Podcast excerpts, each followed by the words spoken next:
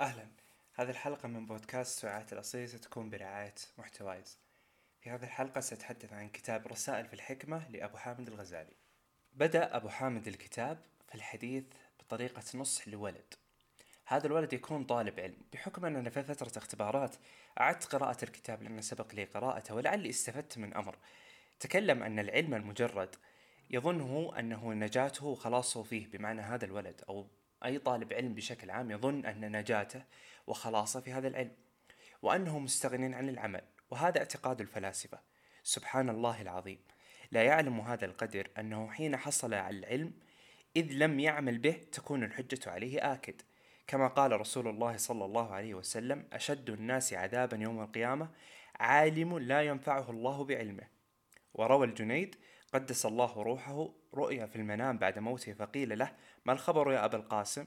قال طاحت العبارات وفنيت الإشارات وما نفعنا إلا ركعات ركعناها في جوف الليل.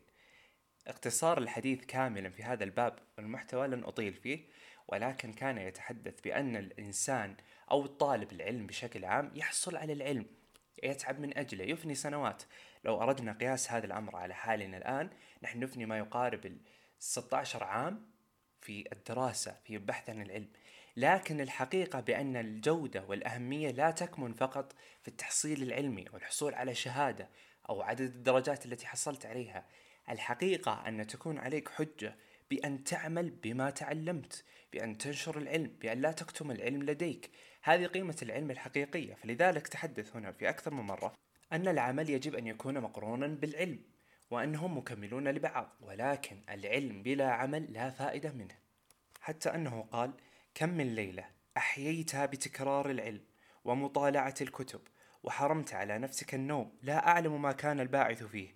إن كانت نيتك نيل عرض الدنيا وجذب حطامها وتحصيل مناصبها والمباهاة على الأقران والأمثال فويل لك ثم ويل وإن كان قصدك فيه إحياء شريعة النبي صلى الله عليه وسلم وتهذيب أخلاقك وكسر النفس الأمارة بالسوء فطوبى لك ثم طوبى. وقال أيها الولد العلم بلا عمل جنون والعمل بغير علم لا يكون. واعلم أن علما لا يبعدك اليوم عن المعاصي ولا يحملك على الطاعة لن يبعدك غدا عن نار جهنم. وإذا لم تعمل اليوم ولم تدارك الأيام الماضية تقول غدا يوم القيامة فرجعنا نعمل صالحا. فيقال يا أحمق أنت من هناك تجيء؟ وبحكم أننا الآن في فترة اختبارات فإني أذكر نفسي وأذكركم بأن العلم الذي نحصل عليه الآن لا طائل ولا فائدة منه ما لم نعمل به. لا فائدة له إذا احتكرناه على أنفسنا. لا فائدة منه إذا كانت نيتنا الحقيقية منه أن نباهي به وأن نتفاخر به وأن نحصل على أعلى الدرجات ليقال عنا متفوقين وناجحين. أحيانا قد تكون درجات قليلة ولكن فيها بركة. أن تكون درجاتك ليست بالتحصيل العلمي العالي ولكنه فيه نفع للناس تساعد الناس تساعد أصدقائك تساعد من حولك تنشر العلم تحاول أن تتطور أكثر تحاول أن تستفيد أكثر. هذه هي الفائدة الحقيقية. أما أن تبحث عن تحصيل علمي عالي ولا تفيد به الناس وتحتكره لنفسك فهذا أمر غير مقبول. أقمت على نفسك حجة العلم بغير أن تنفع به الناس. عليك أن تساعد من هم حولك عليك بأن تدعمهم عليك بأن تنشر العلم عليك بأن توعي الناس. العلم هو كالكنز بين يديك فعليك أن تحاول أن تستفيد من هذا الكنز أن لا تجعله فقط لديك محكورا ولا فائدة منه. انشر علم الناس ساعدهم كن فيك خير مع الناس. لا يهم كم الدرجات التي حصلت عليها ممتاز متفوق أيا كان. المهم ما كان لديك علم فانشره للناس بالعمل. أما الباب الثاني فكان باب منهاج الصالحين كان فيه مجموعة أعمال يفعلها الإنسان مثل الصلاة والدعاء والتسبيح وغيرها ويحاول أن يعطيك الصورة المثلى لها. سأختصر هذا الباب في الحديث عن باب الدعاء فقط بحكم أن في هذه الفترة أيضا بما أن في فترة اختبارات يكثر دعاء الطلاب بأن يتفوقوا بأن ينجحوا. البعض أحيانا قد يتفوق البعض قد لا ينجح وهو طلب الله في النجاح. فهذا الباب لعله نصيحة لك ويقول واحفظ آداب الدعاء. وانظر من تدعو وكيف تدعو ولماذا تدعو ولماذا تسأل. والدعاء استجابة الكل منك للحق. وإن لم تأتي بشرط الدعاء فلا تشترط الاستجابة. قال مالك بن دينار إنكم تستبطئون المطر وأنا أستبطئ الحجر. ولو لم يأمر الله سبحانه وتعالى الدعاء لوجب علينا أن ندعوه. ولو لم يشترط لنا الإجابة لكنا إذا أخلصنا له الدعاء تفضل بالإجابة. فكيف وقد ضمن ذلك لمن أتى بشرط الدعاء؟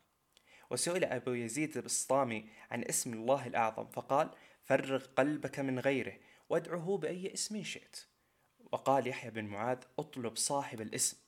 وقال رسول الله صلى الله عليه وسلم لا يستجيب الله الدعاء من قلب لاهٍ فإذا أخلصت فأبشر بإحدى ثلاث إما أن يجعل لك ما سألت بمعنى أن تطلب الله تفوق نجاح أي شيء وتحصل عليه مثل ما طلبت. فهذا الباب الأول. وإما أن يدخر لك ما هو أعظم منه. بمعنى أن تطلب الله شيء الآن فلا تحصل عليه وذلك لأن الله وفر لك ما هو أفضل في قابل الأيام. وإما أن يصرف عنك البلاء ما لو صبه عليك لهلكت. بمعنى قد تطلب الله ليل نهار بنفس الأمر ليل ونهار وتطلب الله في كل صلاة وفي كل ركوع وسجود ولا تحصل عليه. فكان الله قد وفره لك دفعا لبلاء مرض مصاب موت أيا كان. فاحمد الله إن الله لا ينسى دعاءنا. يجب عليك أن تدعي وقد تكفل الله بالاستجابة. كيف طريقة الاستجابة؟ وكيف تكون؟ ومتى تكون؟ العلم عند الله. أنت عليك الدعاء وعلى الله الباقي. أما هنا باب الرئيس لهذه الحلقة وهو كيمياء السعادة. أول عنوان عنون فيه كيمياء السعادة في الكتاب كان عنوان معرفة النفس. وقال اعلم أن الكيمياء الظاهرية لا تكون في خزائن العوام. وإنما تكون في خزائن الملوك الكيمياء الظاهرية للسعادة مثل المال. فكذلك كيمياء السعادة لا تكون إلا في خزائن الله سبحانه وتعالى. ففي السماء جواهر الملائكة وفي الأرض قلوب الأولياء العارفين. فكل من طلب هذه الكيمياء من غير حضرة النبوة فقد أخطأ الطريق ويكون عمله كالدينار المبهرج. فيظن في نفسه أنه غني وهو مفلس في القيامة. أما باب معرفة النفس في الكتاب فهو باب طويل جدا. وتحدث فيه أن مفتاح معرفة الله تعالى هو معرفة النفس. وقال النبي صلى الله عليه وسلم من عرف نفسه فقد عرف ربه وليس شيء أقرب إليك من نفسك. فإذا لم تعرف نفسك فكيف تعرف ربك؟ فإن قلت إني أعرف نفسي فإنما تعرف الجسم الظاهري الذي هو اليد والرجل والرأس والجثة. ولا تعرف ما في باطنك من الأمر الذي به إن غضبت طلبت الخصومة وإذا اشتهيت طلبت النكاح. وإذا جعت طلبت الأكل وإذا عطشت طلبت الشرب والدواب تشاركك في هذه الأمور. بالمختصر تحدث أن في داخل الإنسان هناك صفات البهائم وصفات السباع وصفات الشياطين وصفات الملائكة. فالروح هي حقيقة الجوهر فسعادة البهائم في الأكل والشرب والنوم والنكاح. فإن كنت منهم فاجتهد في أعمال الجوف وسعادة السباع في الضرب والفتك وسعادة الشياطين في المكر والشر والحيل فإن كنت منهم فاشتغل باشتغالهم. وسعادة الملائكة في مشاهدة جمال الحضرة الربوبية وليس للغضب إليهم طريق. فإن كنت من جوهر الملائكة فاجتهد في معرفة أصلك حتى تعرف الطريق إلى الحضرة الألوهية وتبلغ إلى مشاهدة الجلال والجمال وتخلص نفسك من قيد الشهوة والغضب وتعلم أن هذه الصفات لأي شيء قد ركبت فيك فما خلقها الله تعالى لتكون أسيرها ولكن خلقها حتى تكون أسراك وتسخرها للسفر الذي قدامك وتجعل إحداها مركبك والأخرى سلاحك التي تصيد به سعادتك.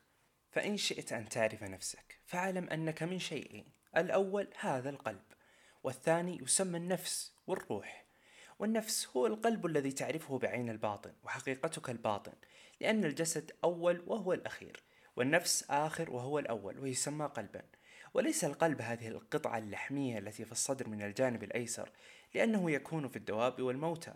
وكل شيء تبصره بعين الظاهر وهو في العالم يسمى عالم الشهادة. وأما حقيقة القلب فليس من هذا العالم لكنه من عالم الغيب فهو في هذا العالم غريب. وتلك القطعة اللحمية مركبة وكل أعضاء الجسد عساكرة وهو الملك ومعرفة الله ومشاهدة جمال الحضرة صفاته والتكليف عليه والخطاب معه وله الثواب وعليه العقاب. وأما تمام السعادة مبني على ثلاثة أشياء قوة الغضب وقوة الشهوة وقوة العلم. فيحتاج أن يكون أمرها متوسطا. لئلا تزيد قوة الشهوة فتخرجك إلى الرخص فتهلك أو تزيد قوة الغضب فتخرج إلى الحمق فتهلك فإذا توسطت القوتان بإشارة قوة العلم دل على الطريق الهداية. وكذلك الغضب إن زاد سهل عليه الضرب والقتل. وإن نقص ذهبت الغيرة والحمية في الدين والدنيا. وإن توسط كان الصبر والشجاعة والحكمة وكذا الشهوة إذا زادت كان الفسق والفجور. وإن نقصت كان العجز والفتور. وإن توسطت كانت العفة والقناعة وأمثال ذلك. أما في حديثه في فصل عن القلب أيضا من ضمن كيمياء السعادة قال واعلم أنه ما من أحد إلا ويدخل في قلبه الخاطر المستقيم وبيان الحق على سبيل الإلهام وذلك لا يدخل عن طريق الحواس بل يدخل في القلب. لا يعرف من أين جاء لأن القلب من عوالم الملكوت والحواس مخلوقة لهذا العالم عالم الملك. فلذلك يكون حجابه عن مطالعة ذلك العالم إذا لم يكن فارغا من شغل الحواس. ولا تظن أن هذه الطاقة تفتح بالنوم والموت فقط بل تنفتح باليقظة لمن أخلص الجهاد والرياضة وتخلص من يد الشهوة والغضب والأخلاق القبيحة والأعمال الرديئة. فإذا جلس في مكان خال وعطل طريق الحواس وفتح عين الباطن وسمعه وجعل القلب في مناسبة عالم الملكوت وقال دائما الله الله الله بقلبه دون لسانه إلى أن يصير لا خبر معه من نفسه ولا مع العالم. ويبقى لا يرى شيئا إلا الله سبحانه وتعالى. انفتحت تلك الطاقة وأبصر في اليقظة الذي يبصره في النوم فتظهر له أرواح الملائكة والأنبياء والصور الحسنة الجميلة الجليلة. وانكشف له ملكوت السماوات والأرض ورأى ما لا يمكن شرحه ولا وصفه. كما قال النبي صلى الله عليه وسلم زويت الأرض لي فرأيت مشارقها ومغاربها.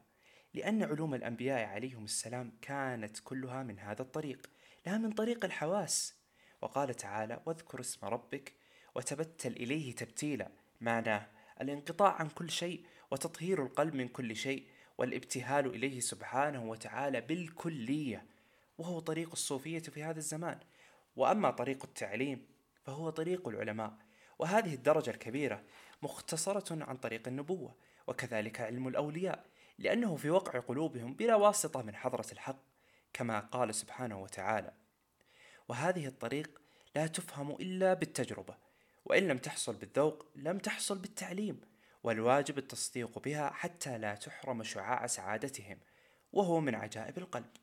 وتحدث في فصل أن اللذة والسعادة لابن آدم في معرفة الله سبحانه وتعالى. قال اعلم أن سعادة كل شيء ولذته وراحته تكون بمقتضى طبعه وطبع كل شيء ما خلق له فلذة العين في الصور الحسنة ولذة الأذن في الأصوات الطيبة وكذلك سائر الجوارح بهذه الصفة ولذة القلب الخاصة بمعرفة الله سبحانه وتعالى لأنه مخلوق لها وكل ما لم يعرفه ابن آدم إذا عرفه فرح به مثل لعبة الشطرنج إذا عرفها فرح بها ولو نهي عنها لم يتركها ولا يبقى لها عنه صبر.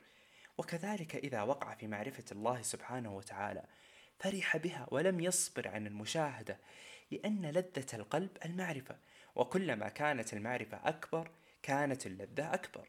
ولذلك فإن الإنسان إذا عرف الوزير فرح ولو علم الملك لكان أعظم فرحا.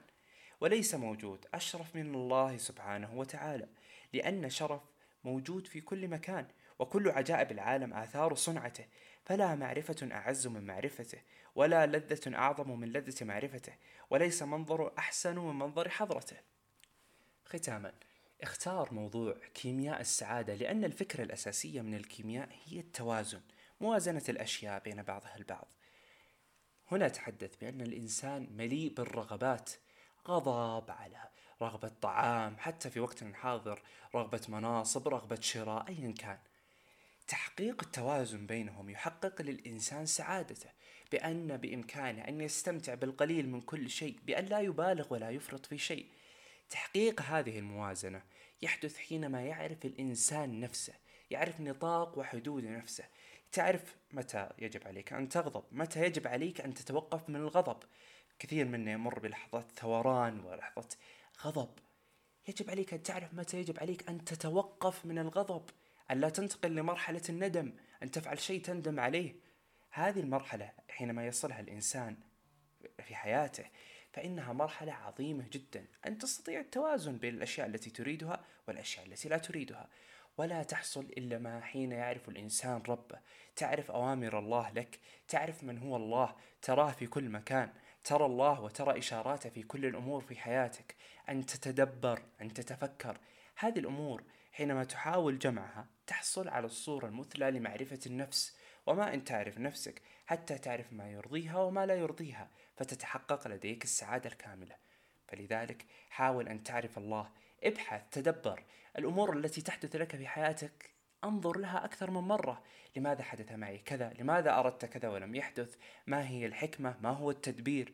ما إن ترى الله في كل مكان في حياتك حتى بذلك تصل إلى معرفة نفسك. وما أن تعرف نفسك حتى تستطيع التوازن بين شهواتك وما أن توازن بينهم حتى تحصل على كيمياء السعادة. شكرا لكم.